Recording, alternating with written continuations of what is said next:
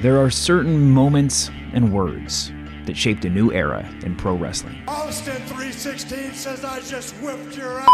Bret screwed Bret. Die, Rocky, die. Introducing the Book of Wrestling 25 catchphrases that explain the Attitude Era. Tune in as we relive one of the most exciting, intense, and over the top times in WWE with new interviews with the voices that made the promos, calls, and catchphrases into history. Listen now.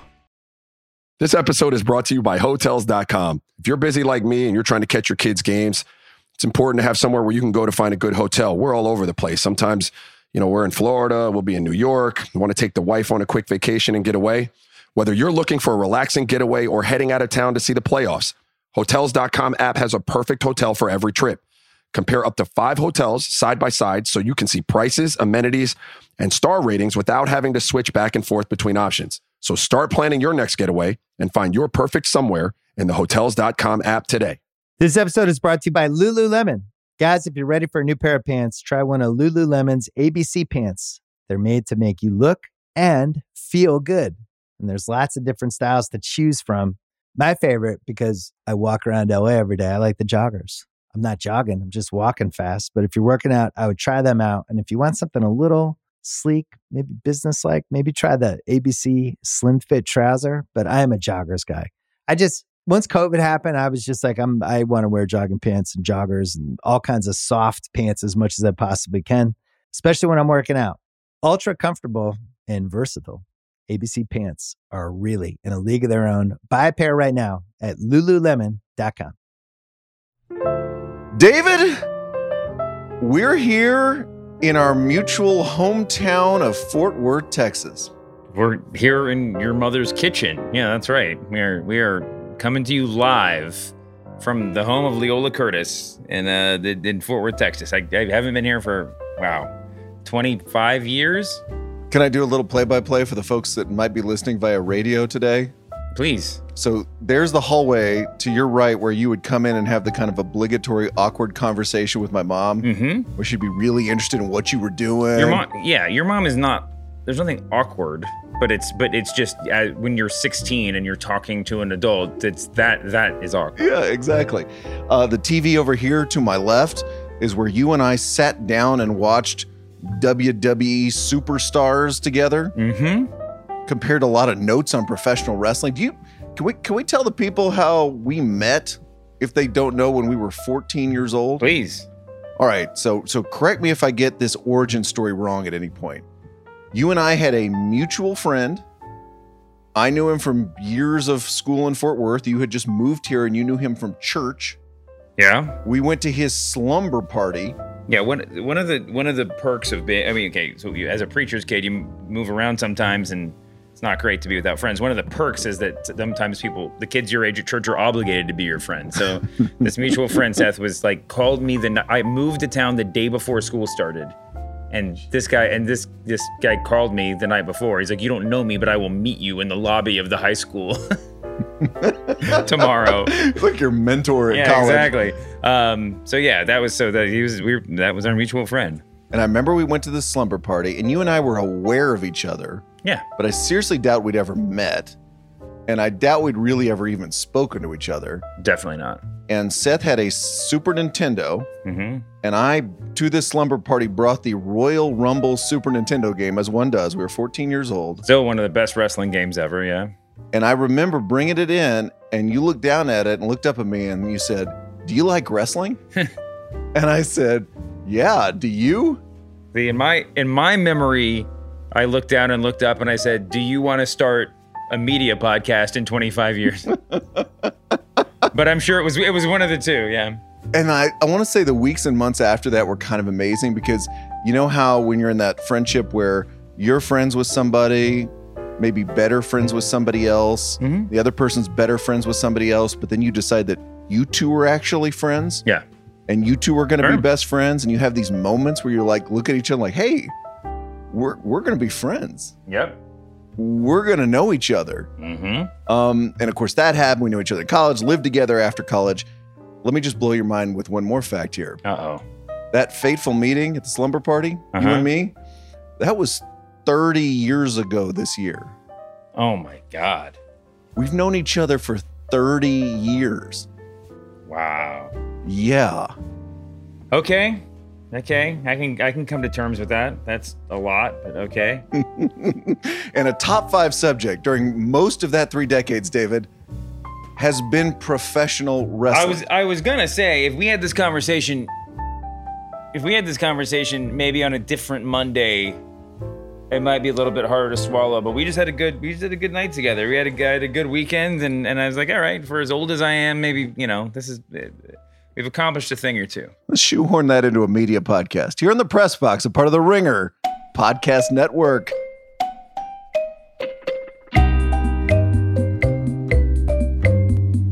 Hello, media consumers. Bryan Curtis, David Shoemaker, producer Erika Cervantes. If our voices sound a little scratchy, it's because David and I were covering professional wrestling last night. I was covering, yeah. We were at AT&T Stadium, home of the Dallas Cowboys, to cover WrestleMania 38. Mm-hmm. Now, a couple things about this. First of all, I love the vibe we had there because it was the vibe we had going back to high school here at this house when we lived together in the Lower East Side of New York. We were even sitting on the same sides because for whatever reason, whenever you and I watch wrestling, you would always sit on the right Really? and I would always sit on the left. Remember the apartment you'd be laid out on that plaid couch on the right? Yes, I do remember that. Yeah, yeah. Oh, yeah. And I would sit on that fuzzy white chair to the left. Oh yeah. And I sort of looked up last night in the middle of this giant football stadium with 70,000 plus alleged fans in it. And I was like, we're still in the same spots. They were they were actual fans. The seventy thousand is what you're alleging. Is what, what you're putting the attaching the alleged to. Um, yes, yeah, we are. It's it's the more things change, I guess, right? Yeah. We also had this great vibe last night because it was almost like being in a newspaper press box where you were the beat writer Mm-hmm. and you were going to have to deliver the gamer at the end of the evening. Right. You had responsibilities. And I was like the young reporter who had to write a sidebar. Yeah. So I'm just sitting there like talking in your ear and being like, hey, look at that. Hey, remember that from 1989? Mm-hmm. Oh, it's fantastic. It was great. It was great. I mean, it's like oh, you know, you watch you watch wrestling. Half of it is nostalgia. Half of it is making jokes about the things you remember, which is why it's fun to watch with friends. But obviously, there's a even more familiarity and even more institutional hu- humor memory um, when it's you know me and you than it is with just about anybody else. For people that don't know, when you cover a big wrestling event like last night, Cover. We'll use cover loosely, but yes. what are you judging? What do you want to see? Um, okay, so I have a new podcast. It kind of, that came out today, actually, called The Book of Wrestling. Um, and we t- and it's it's a it's a narrative podcast and a little bit more. Uh, this is great synchronicity, but it's it, I go into a lot of why wrestling in, in the in the first episode go into sort of you know uh, built I built the whole episode around the the phrase you know that stuff's fake don't you which is what we you know you and I would always hear as a kid if you were like oh I like wrestling and if the person wasn't a fan they'd be like they feel obligated to inform you that pro wrestling is staged and you know the, the episode's about why this is that's exactly the point right? That's what we love about pro wrestling. I mean it's why it's so it's such a, a I think an, an incredible art form. Um but so what you watch when you're when you're watching it you know from a the perspective of someone quote unquote covering it or whatever is is it's about the performance and it's about the the fulfillment of expectations or of hopes or the crushing of hopes you know? I mean it's it's it's a, how they tell the story that gets you to the to the end point and it's a lot of the times you feel like you know how it's going to end. I mean a lot of times you you, you can say with great confidence you know what the ending note will be and the winning and the losing sometimes doesn't even matter to that. But you know you you hear rumors about what's going to happen you see if those are going to be fulfilled you see uh, uh, you see kind of how they manage expectations and live up or fail to live up to them. Um and yeah just sort of like it, the whole thing is just sort of a um managing expectations is really important because the whole thing being put on is about it's it's all the tease right? Up until the match and then through the match until the very end of the match. The whole thing is is the building of suspense and you don't know how it's going to end and so it's it is it's just incredibly fun even from a totally jaded point of view to watch how they get to that end note So there's the in-ring stuff like did the performers land the moves? sure Did they do a good job? Mhm.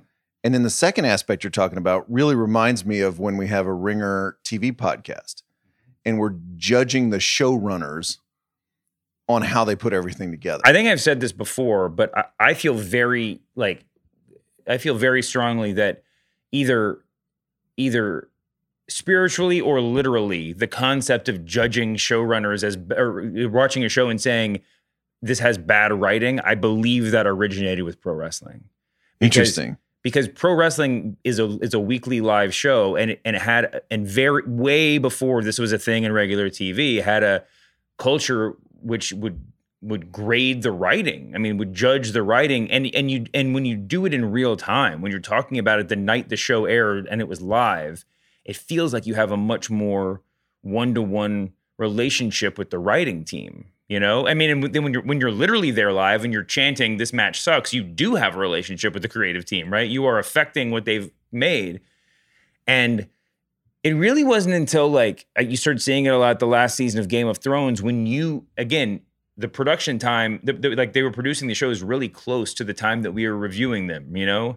And people started in and, and the and the production process was part of the narrative of the show just like in professional wrestling that you would see all these people just say like oh that episode had bad writing you know not it wasn't it was never a commentary well it was less a commentary on the specifics of the plot or the decisions but just a blanket bad writing you know note Mhm. and that's and i feel like that came from wrestling so yeah you you you do see a lot of a lot of the sort of you are engaging with that when you're there live as a wrestling fan. I always say you're not a good guy unless you're getting cheered. You're not a bad guy unless you're getting booed. I mean, the the fans in wrestling are so much more important than any other sport. I feel too when we talk about TV criticism and wrestling criticism or Mhm. writing, whatever you want to call it, that like there was this dawning awareness at the same time of all the mechanics of actually writing the show. Sure. Well, you So learned the word showrunner. That's the- a good example in, The in word TV. showrunner, right? Or TV people start being like, oh, yeah, the B plot on this episode was X. Mm-hmm. Something that no one would have ever said Yes. 10, 20 years ago. And that happened in wrestling too, right? People became aware of how you put together a show Mm-hmm. so they could sort of judge it on these very, with very insidery terms. Yeah. Yeah. Well, in pro wrestling, you know, the, the, the code of kayfabe, as they say, used to be so heavily guarded that you wouldn't understand, you know, you, you wouldn't have an idea of how the business worked unless you had been in the business. But I think in the age of the internet, anyone who's been in the business and been spit out by it, you know, probably doesn't care enough about kayfabe as much about kayfabe as you, as they would if they were still in the business. So all these little word, the terms are getting out, the terminology, the concepts, everything has been coming out steadily for the past 25 years or 30 years or something like that. So, um, yeah, people people know people people have have slowly uh, learned how pro wrestling works and are. I mean, if you if you hang out with wrestling fans as you did a little bit last night, the language, the the vocabulary is that of being an insider. Like you can't talk about wrestling without talking about the push someone's getting or the you know or the gimmick or the whatever like it's you know it's it, it's all insider terminology By the way, being among wrestling fans, which I hadn't been in a while, there is no other group of people on the planet that stop each other more and say, Hey, I'm sorry, where'd you get that t shirt? oh yeah I heard that all night last night. There's official stuff, Unofficial semi stuff. official stuff, unofficial stuff. yeah it's uh it's funny i was saying this to somebody when i when i was even when i first started doing this 10 years ago or whatever there was like three places to get shirts you either get it from wwe or you'd get it from you know one of a couple high profile sort of like you know replica shirt maker type or like humor shirt makers you know Mhm. and now there's just there's so many different there's so many different places to get it. I was actually wearing a WWE brand shirt last night, but that was brand new. Like literally, they'd put it in the shop that day, and I walked over to buy it because I liked it. And but no one had seen it, right? No one's familiar with it, so everyone just was coming up to me to ask me where I got it. just like right there, like you can go buy one. But yeah, people are people love to know where you got the shirts. Given how much of wrestling is storytelling, high level storytelling, Mhm. when you're at an event like you were last night, do you then need to go back and watch it on TV so that you hear Yeah. the commentary and hear all that stuff to really get a sense of it? Yeah, it's it's one of the weird things about trying to actually you know write about it and cover it. You can't you can't fully process it without listening to the story. Well, sometimes you can. I mean, I, I'm not. I would be lying if I said I wa- went back and watched every single thing.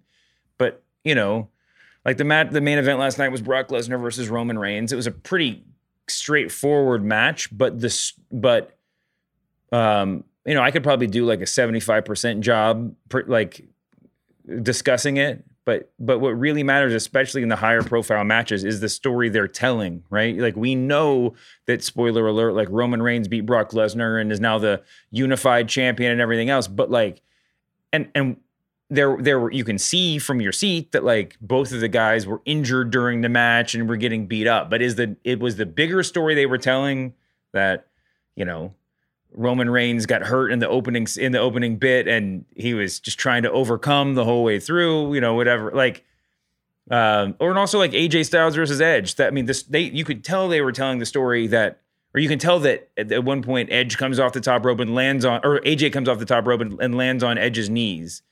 I was editing a piece about this match by Phil Schneider that we published on the Ringer.com this morning, and but it, it wasn't clear from our seats as good as they were that the story, the literal story in the match from that point on was, you know, Edge was overconfident, wasn't expecting, you know, he's he was trying to out, you know, trying to ex, ex, have this giant moment coming off the top rope, and they and he suffered the injury throughout the rest of the match. Right, he was like he never quite rebounded from that moment. Mm-hmm. Um, A legitimate injury? no, no, no, all fake. Okay.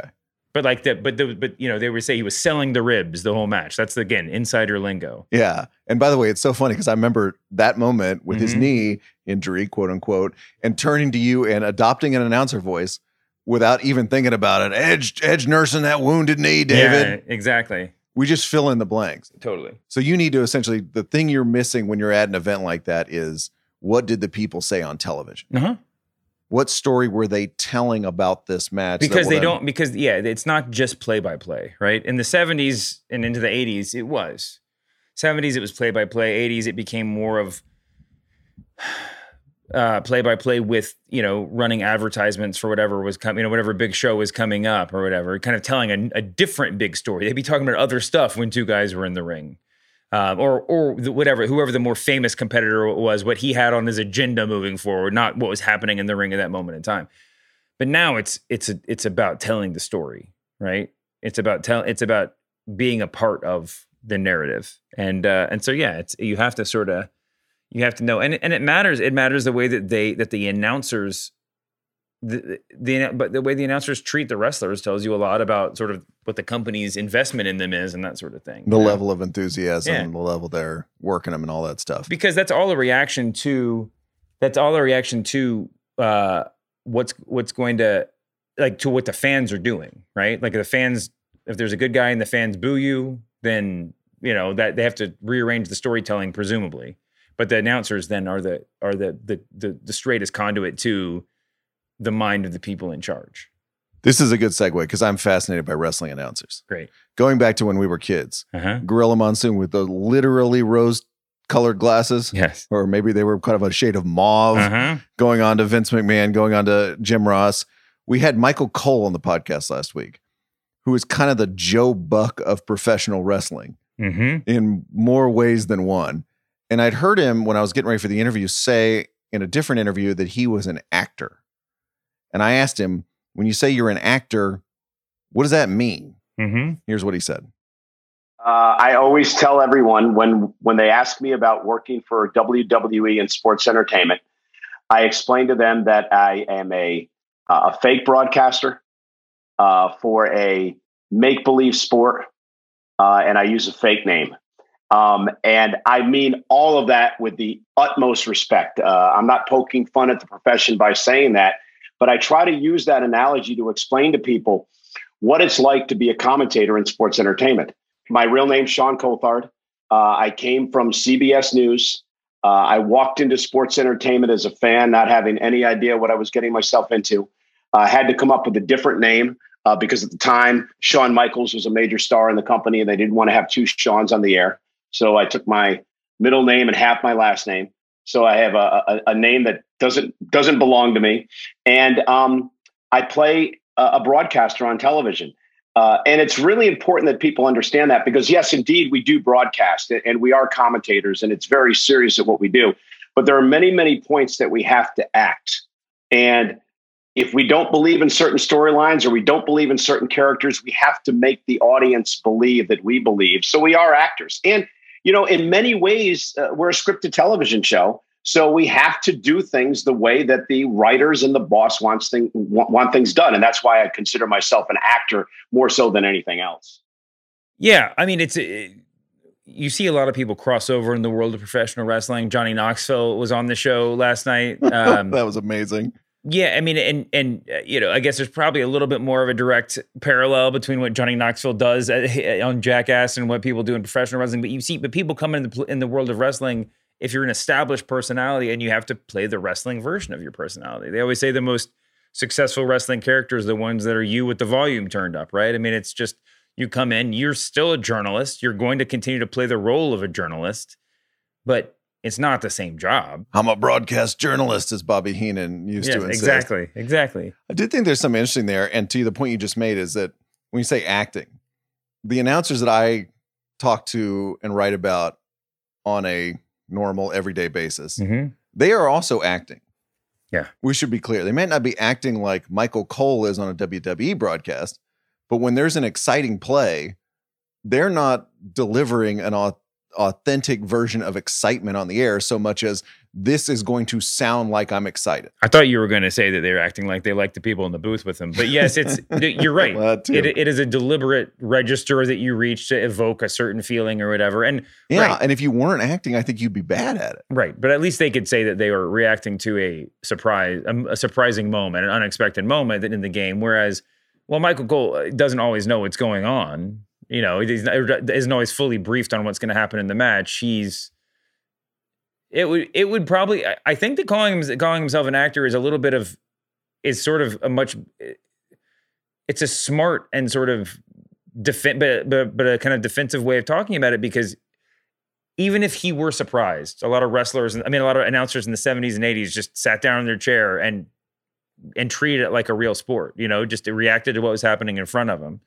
Um, but it's just what like what a silly argument to get into about whether or not it's a it's a real reaction when it when the sport is scripted, right? It's just so unnecessary to be talking about this. It's not an argument, but it's interesting to me. No, no, it's it's interesting, but I but I appreciate Michael Cole calling himself an actor, Yes. because it's to just kind of take it all off the table. yeah, exactly. Like why why would that be what matters? What matters is what you is your performance. Yeah. But I did ask him about that. I was like, you know, you know all the results of the matches, right? And he said some of them, Mhm. but some of them he deliberately doesn't so that viewers get something like a genuine reaction. One of the craziest moments in professional wrestling history, as just a point of reference, is when Hulk Hogan joined the NWO, came out as the, the third member of the NWO, turned his back on all the Gigantic. Hulkamaniacs, uh, and got uh, and had an audience just throwing trash at him for about 20 minutes in the ring, literally.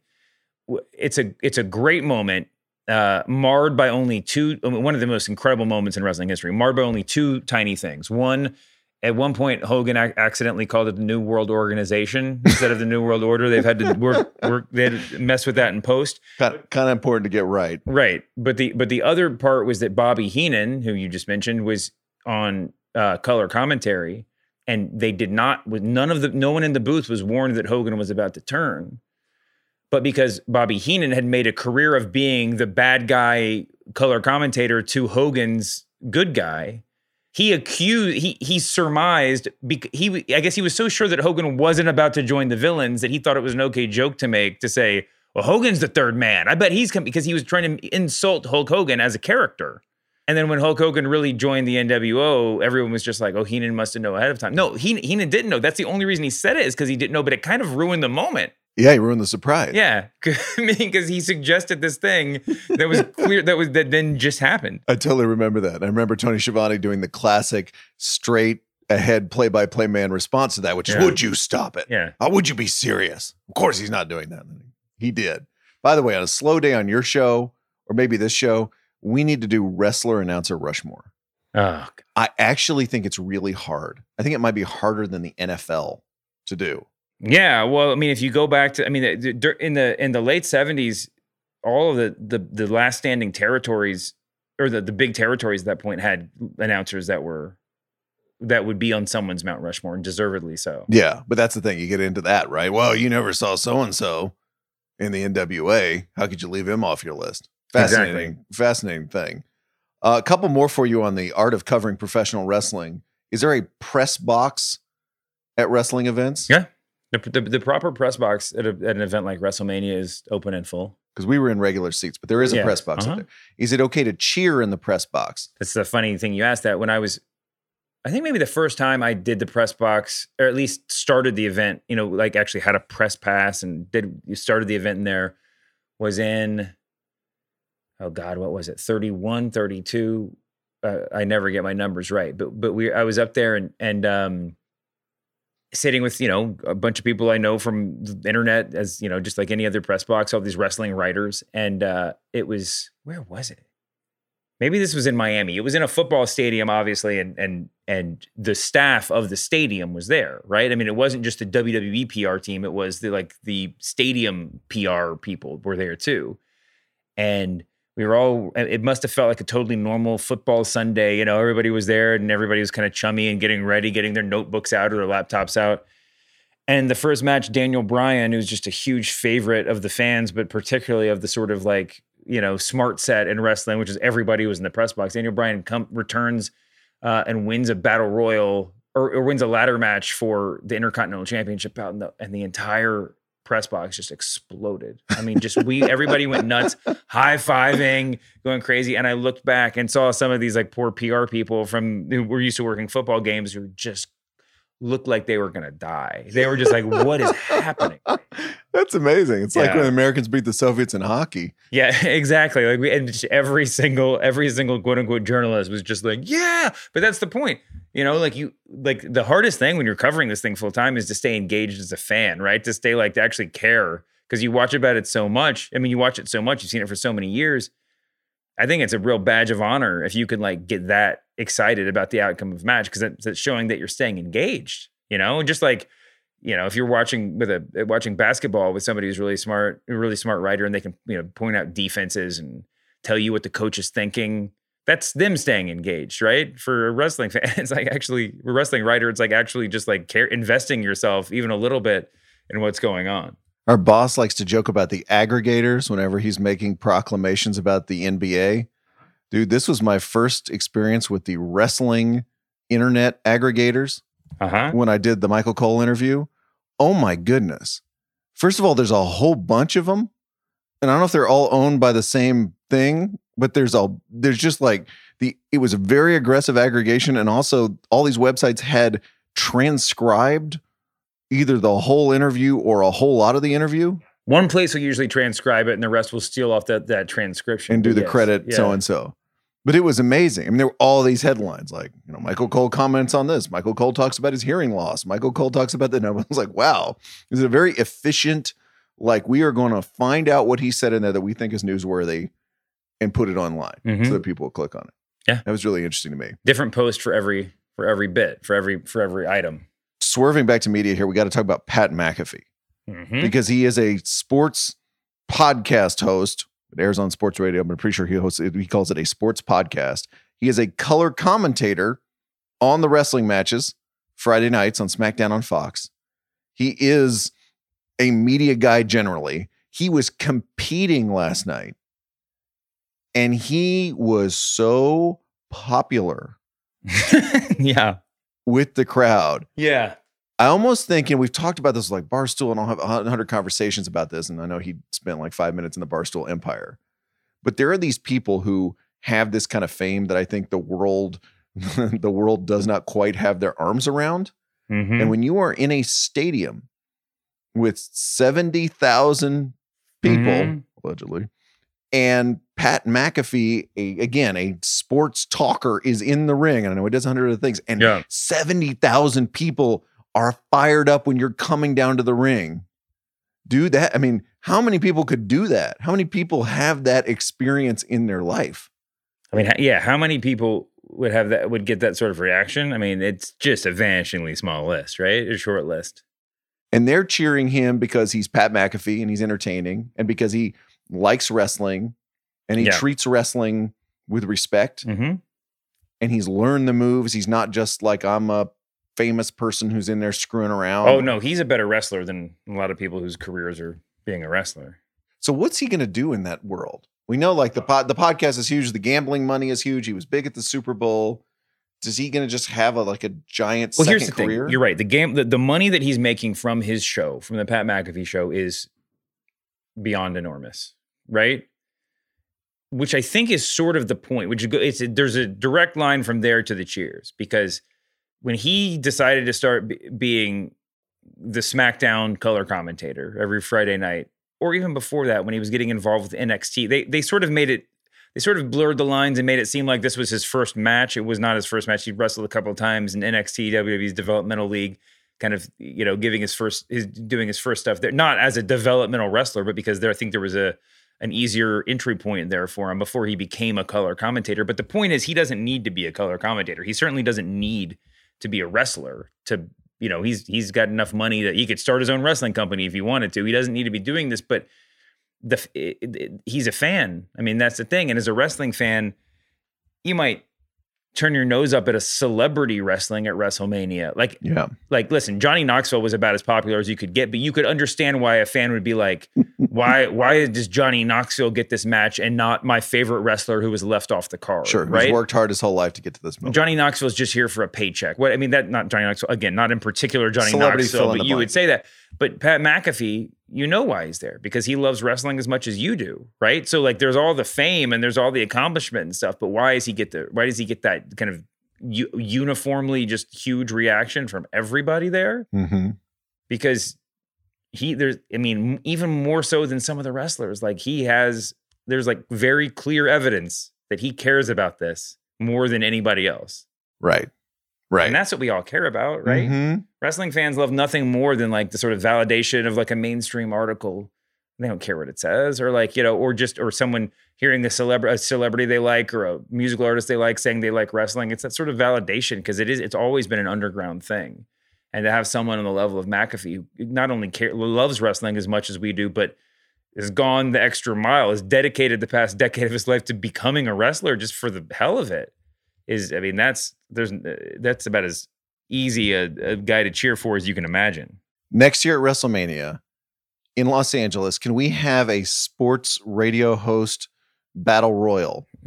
Mainly for the purposes of just walking them all down the aisle Mhm. and hearing how many people respond. Like I think Jim Rome gets a pretty big response in that world. Mhm. There's enough crossover. Colin Cowherd, maybe, you know. The problem with Colin, because he, is a great personality for that world. The problem with Colin is just that he just dresses too, too sort of normally, right? You're never like a ni- a nice, a nice like light blue button down shirt is never going to get you booed the way that he deserves to be booed. He needs to be wearing sequins or something. Okay, well, that's something I'd definitely like to see. That if we can make that happen, Dan Le Batard come down there. I just I want to know what does the pro wrestling crowd think about America's That's sports so radio host? That's a great question. let's well, let's march them all down. Let's get them down there. There. I mean, listen, there have been other quote unquote broadcasters that have made the that have made their appearances, right? I mean, Mario Lopez has been in and around it a lot. I'm pretty sure Maria Menounos, if we're if we're if we're counting like entertainment tonight type host, Maria Menounos had a WrestleMania match. Obviously, there've been the Bob Ueckers of the world who have had Oh, various run-ins in the early days of WWE um, or WrestleMania season. I mean, it's Uh, there, uh, there's been some crossover, but I love the sports radio host gimmick. It's a good idea. David, let us do the overworked Twitter joke of the week, where we celebrate a gag that was so obvious that all of media Twitter made it at exactly the same time. Send your nominees to at the Press Box Pod, where they are always gratefully received. You know what's coming here because I actually showed you this last night at AT&T Stadium after we walked as we were walking out of the arena. There was an all-timer tweet from the Hollywood Reporter. And for people to truly understand this tweet, you need to know that the first letter of every word was capitalized. oh yeah. Here's the tweet. Louis C.K. wins Grammy for first special since sexual misconduct allegations. It was an overworked Twitter joke to write this is a really specific category, but I guess someone had to win it. Thanks to Adam Waltonbaugh and Cameron. If you've now decided that you're definitely not watching the Grammys next year, congrats. You made the overworked Twitter joke of the week. This episode is brought to you by NetSuite by Oracle. As your business grows, you might start seeing some lag. There's too much work for your team, too many different processes, and it takes forever to close the books. If this sounds like you, you should know these three numbers 37,000, 25, and 1.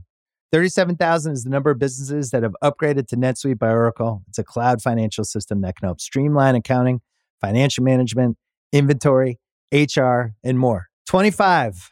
That's how many years NetSuite has been helping businesses do more with less. And one, because your one of a kind business deserves a customized solution for your KPIs. It's like when you come here for this podcast or when you check out your favorite website to gather all the info you need to make better decisions for your fantasy leagues. Well, NetSuite does that for your business and then some. It's one efficient system, one source of truth with everything you need to grow. Right now, download NetSuite's popular KPI checklist designed to give you consistently excellent performance absolutely free at netsuite.com slash ringer. That is netsuite.com slash ringer. This episode is brought to you by Hotels.com. If you're busy like me and you're trying to catch your kids' games, it's important to have somewhere where you can go to find a good hotel. We're all over the place. Sometimes, you know, we're in Florida, we'll be in New York, we want to take the wife on a quick vacation and get away. Whether you're looking for a relaxing getaway or heading out of town to see the playoffs, Hotels.com app has a perfect hotel for every trip. Compare up to five hotels side by side so you can see prices, amenities, and star ratings without having to switch back and forth between options. So start planning your next getaway and find your perfect somewhere in the Hotels.com app today. This episode is brought to you by Lincoln and the all new 2024 Nautilus Hybrid, featuring a customizable 48 inch panoramic display, available Revel audio system, and available perfect position front seats with active motion massage. Oh my God. The world isn't wide enough. Visit Lincoln.com to learn more. Some models, trims, and features may not be available or may be subject to change. Check with your local retailer for current information. Lincoln and Nautilus are trademarks of Ford or its affiliates.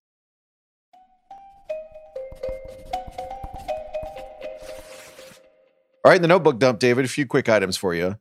One was we had two big signings last week in sports media world: Woj and Schefter. Adrian Wojnarowski, NBA insider for ESPN. Adam Schefter, same job on the NFL. Mm-hmm. They usually report on free agents. Mm-hmm. They were approaching a free agency of their own. And, oh yeah. and there was a lot of interest from gambling companies Mm-hmm. because you know we talk about there's this crossover now between the media world and the gambling world, and ooh, they have all the information Mm-hmm. about who's going to go where, about who's hurt, who's going to play. What if we could get our hands on one of them? Yeah. ESPN re-signed both of them and sent out the press release on the same day, which seems like a really big deal Mm-hmm. in our little world. I Yeah. thought a couple of things about this. One is the Jimmy Pitaro era at ESPN. It's been very different than John Skipper era. Mm-hmm. One way it's different is Jimmy Pitaro likes to build around big stars, a hand, a small handful of really big stars. Yeah. It's almost like the Rams, you know, approach to team building versus I don't know some other teams. Yeah. And if you think about what is Jimmy Pitaro ESPN, Stephen A. Smith, Joe and Troy now making a combined 30 plus million dollars a year. Mm-hmm. Woj and Schefter. Yeah. Top 10 stars in the ESPN universe. So it's that continued thing of like, no, no, no, we're not going to let somebody get away just because they're expensive. Actually, that's the that's the person we want to go resign Yeah. and promote them even more, Yeah. rather than having this big sort of middle that I think the Skipper era had. Sure. What do I mean? What do you think that from a from a talent point of view, though? I mean, there's got to be some point where you're like, yes, I will. You know, I'm deeply interested in what you know, giant Brinks trucks full of cash that some of these that, that some of these you know these uh casinos or whatever gambling outfits are offering up, but. Who among us is not interested in a giant Brinks truck full of cash? Sure, but but this is the point: is that if at some point you're getting offered enough money, I mean, you, there's a there's a dollar figure that ESPN can hit where you're just like, it's probably not worth just the uns the ambiguity of my career going forward, trying like trying to basically do like a sports startup in house at a gambling company. So that's my second point. Both of these guys are newspaper guys going way back.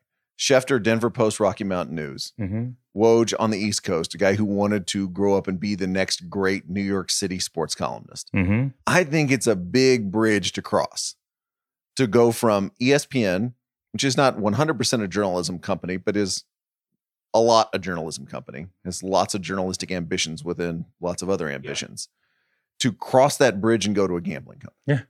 Like, I think that's a big deal in somebody's life. Now, again, maybe someday there is a Brinks truck big enough or heavy enough that makes you do it.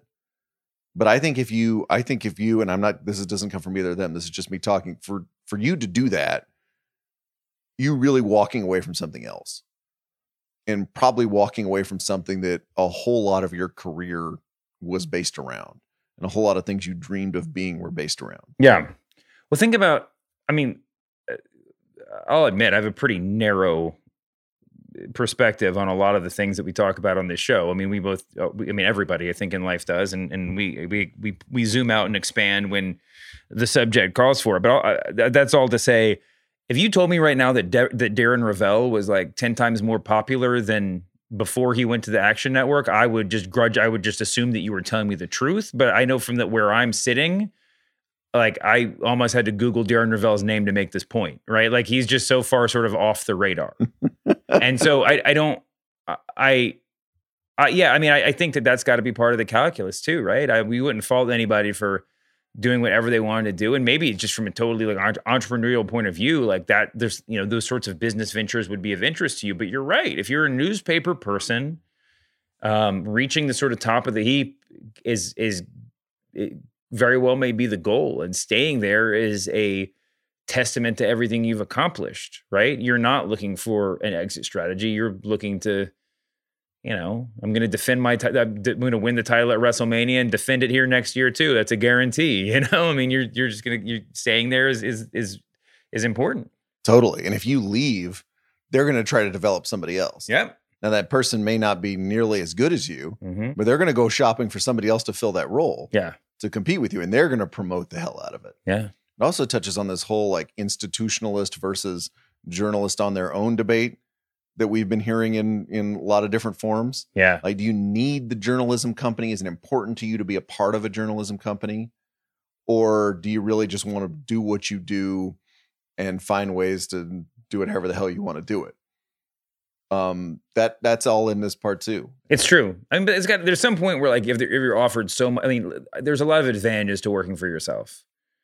But at some point, if you're like one of the top two, three, four, five people at a company the size of ESPN, I think you probably have all the perks of working for yourself and also an HR department you can call when you need to. And that, you know, I mean, there's like some benefits to that.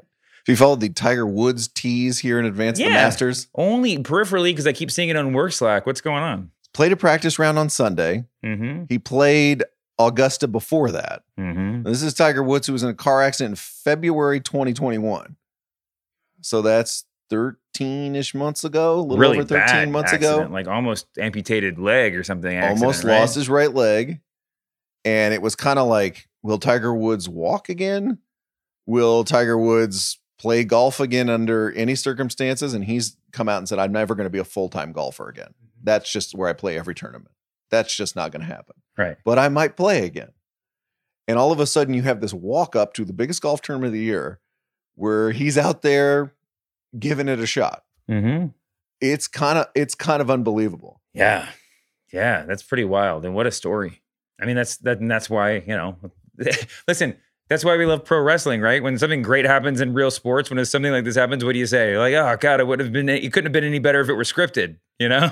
it's a real storybook sort of situation here Right. for Tiger Couldn't have written a better story. Yeah. Speaking of which, or I guess the opposite of which, I went to masters.com to check out the latest update. Mm-hmm. This is how the story on Tiger playing the Sunday practice round began. Tiger Woods knows you cannot win the Masters before it begins. But in the still of a sultry Sunday twilight, Woods might have poured the foundation to a game plan that will shape his fate this week. Couple notes there. The still of a sultry Sunday twilight.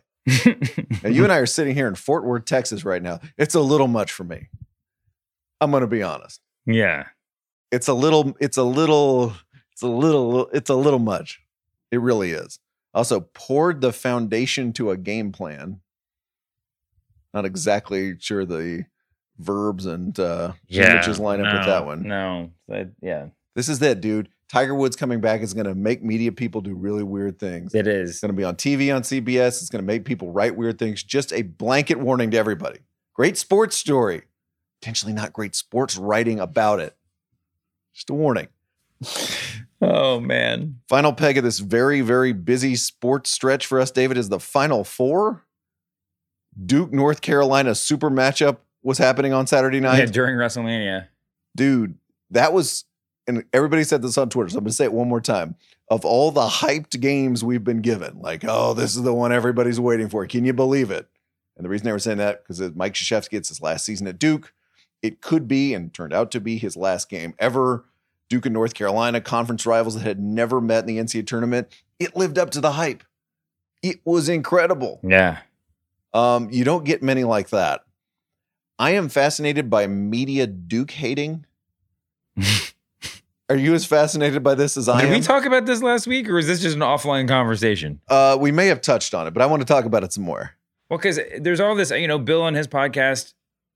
Stop me if I'm repeating Yeah, myself. But Bill, Kang. Bill on his podcast. Well, no, before the Kang, I didn't even listen. I haven't listened to the Kang episode yet. But Bill on his podcast a couple weeks ago was talking about how, with Coach K retiring and sort of all the sort of you know legends of the, of the, you know, top basketball programs of our childhood sort of having moved on. He was like, are, are there no, are, you know, are there any more of these are, are we past the age where there's going to be the school that transcends the sport, right? Are we past the age of like Coach K and Duke are just are always good, are always a t- uh, you know a page one story.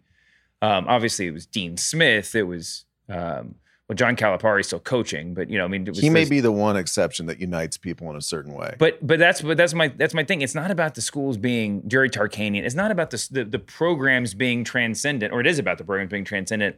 But I'm more interested in the questions like, are we done hating?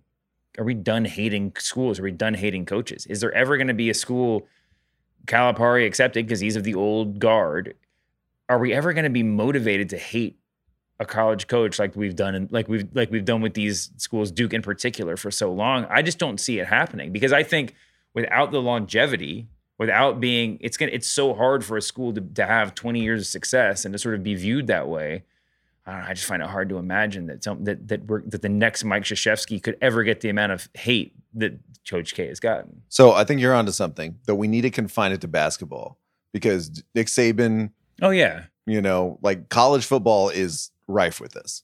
And every college football Saturday is just let's all hate this guy some more. Yeah.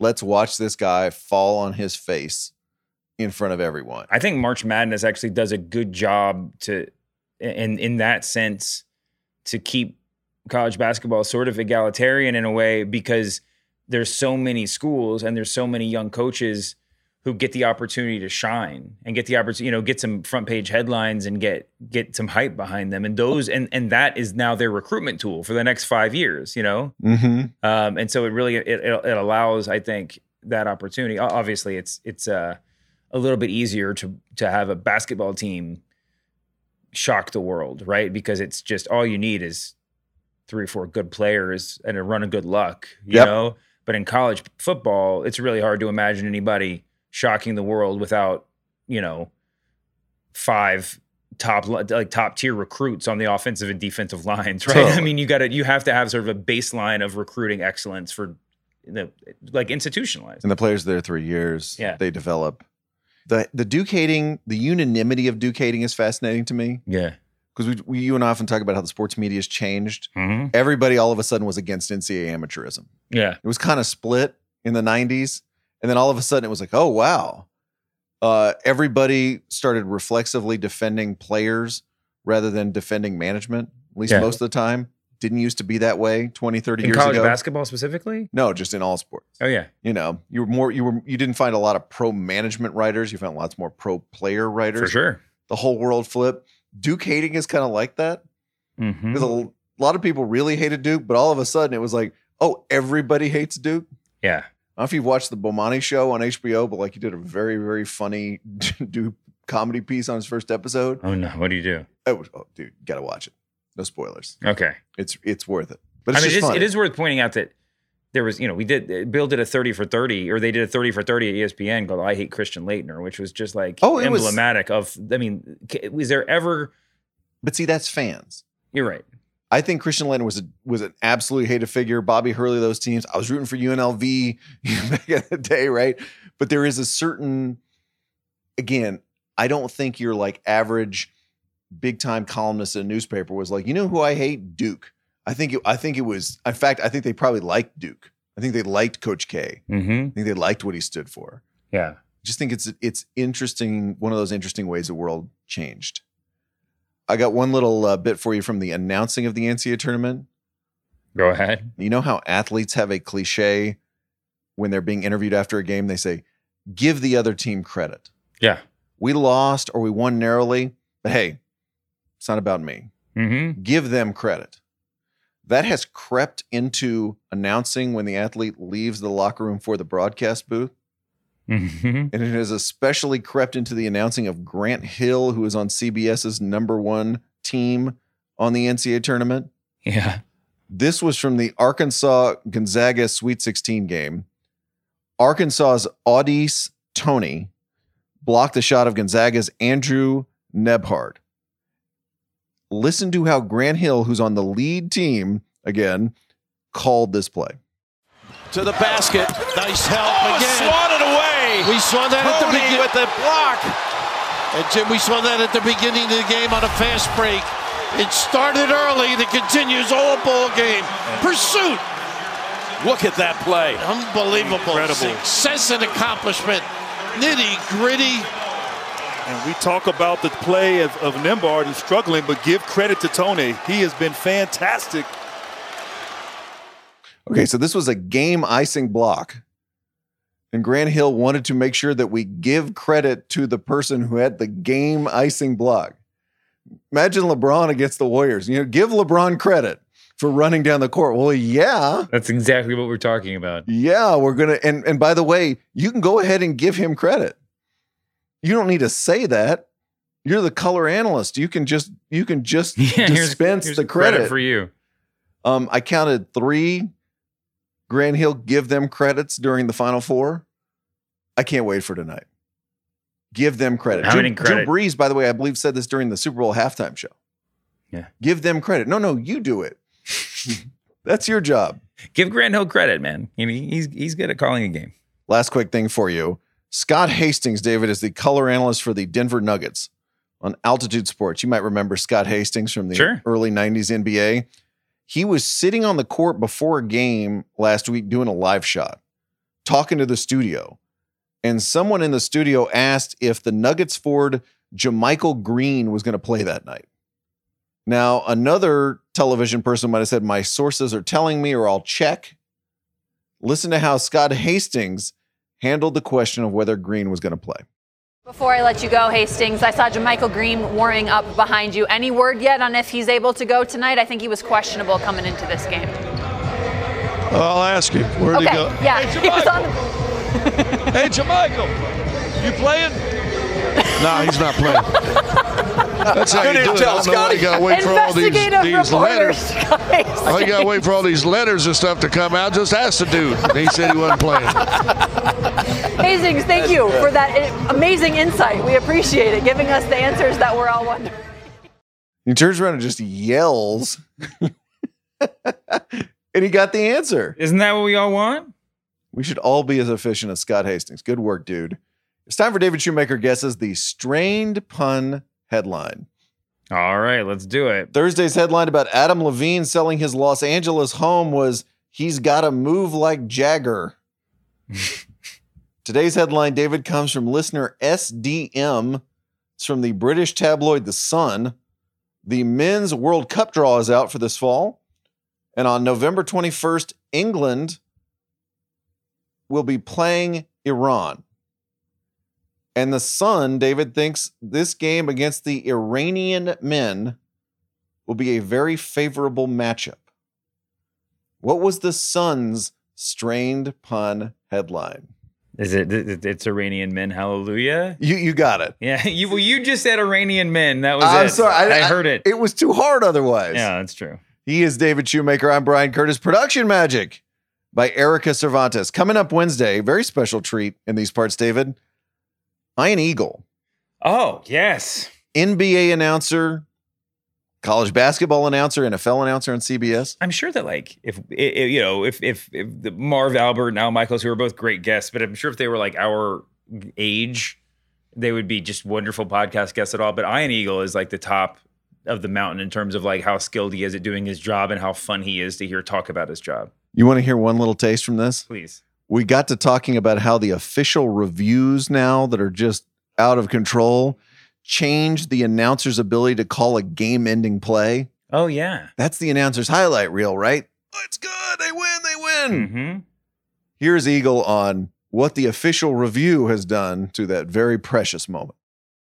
So, you know, what I've noticed with a lot of announcers, and this this is a really tough game to play. On a buzzer beater, we know they're going to go look at it. We understand that. We know that they're going to go to the monitor. If you incorporate that as part of your call, that's there forever. So I've tried to at least create a little space between a game winner and then the next part of reporting, which is yes, they're going to take a look at this. But if the first thing you say is they're going to take a look at this, I, I know no flags became a big call on football. And I just never, I never went there. I don't know why. It always bothered me on the highlight that no flags wasn't. Like, yeah, no, no shit. no flags, no shit. Shoemaker and I will talk Masters and other stuff Monday. And we'll have more lukewarm takes about the media. David, see you then. See you later, Bryan.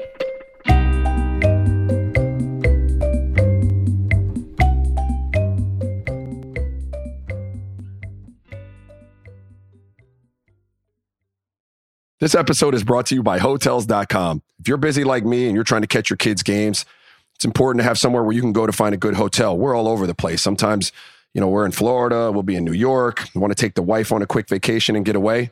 Whether you're looking for a relaxing getaway or heading out of town to see the playoffs, Hotels.com app has a perfect hotel for every trip.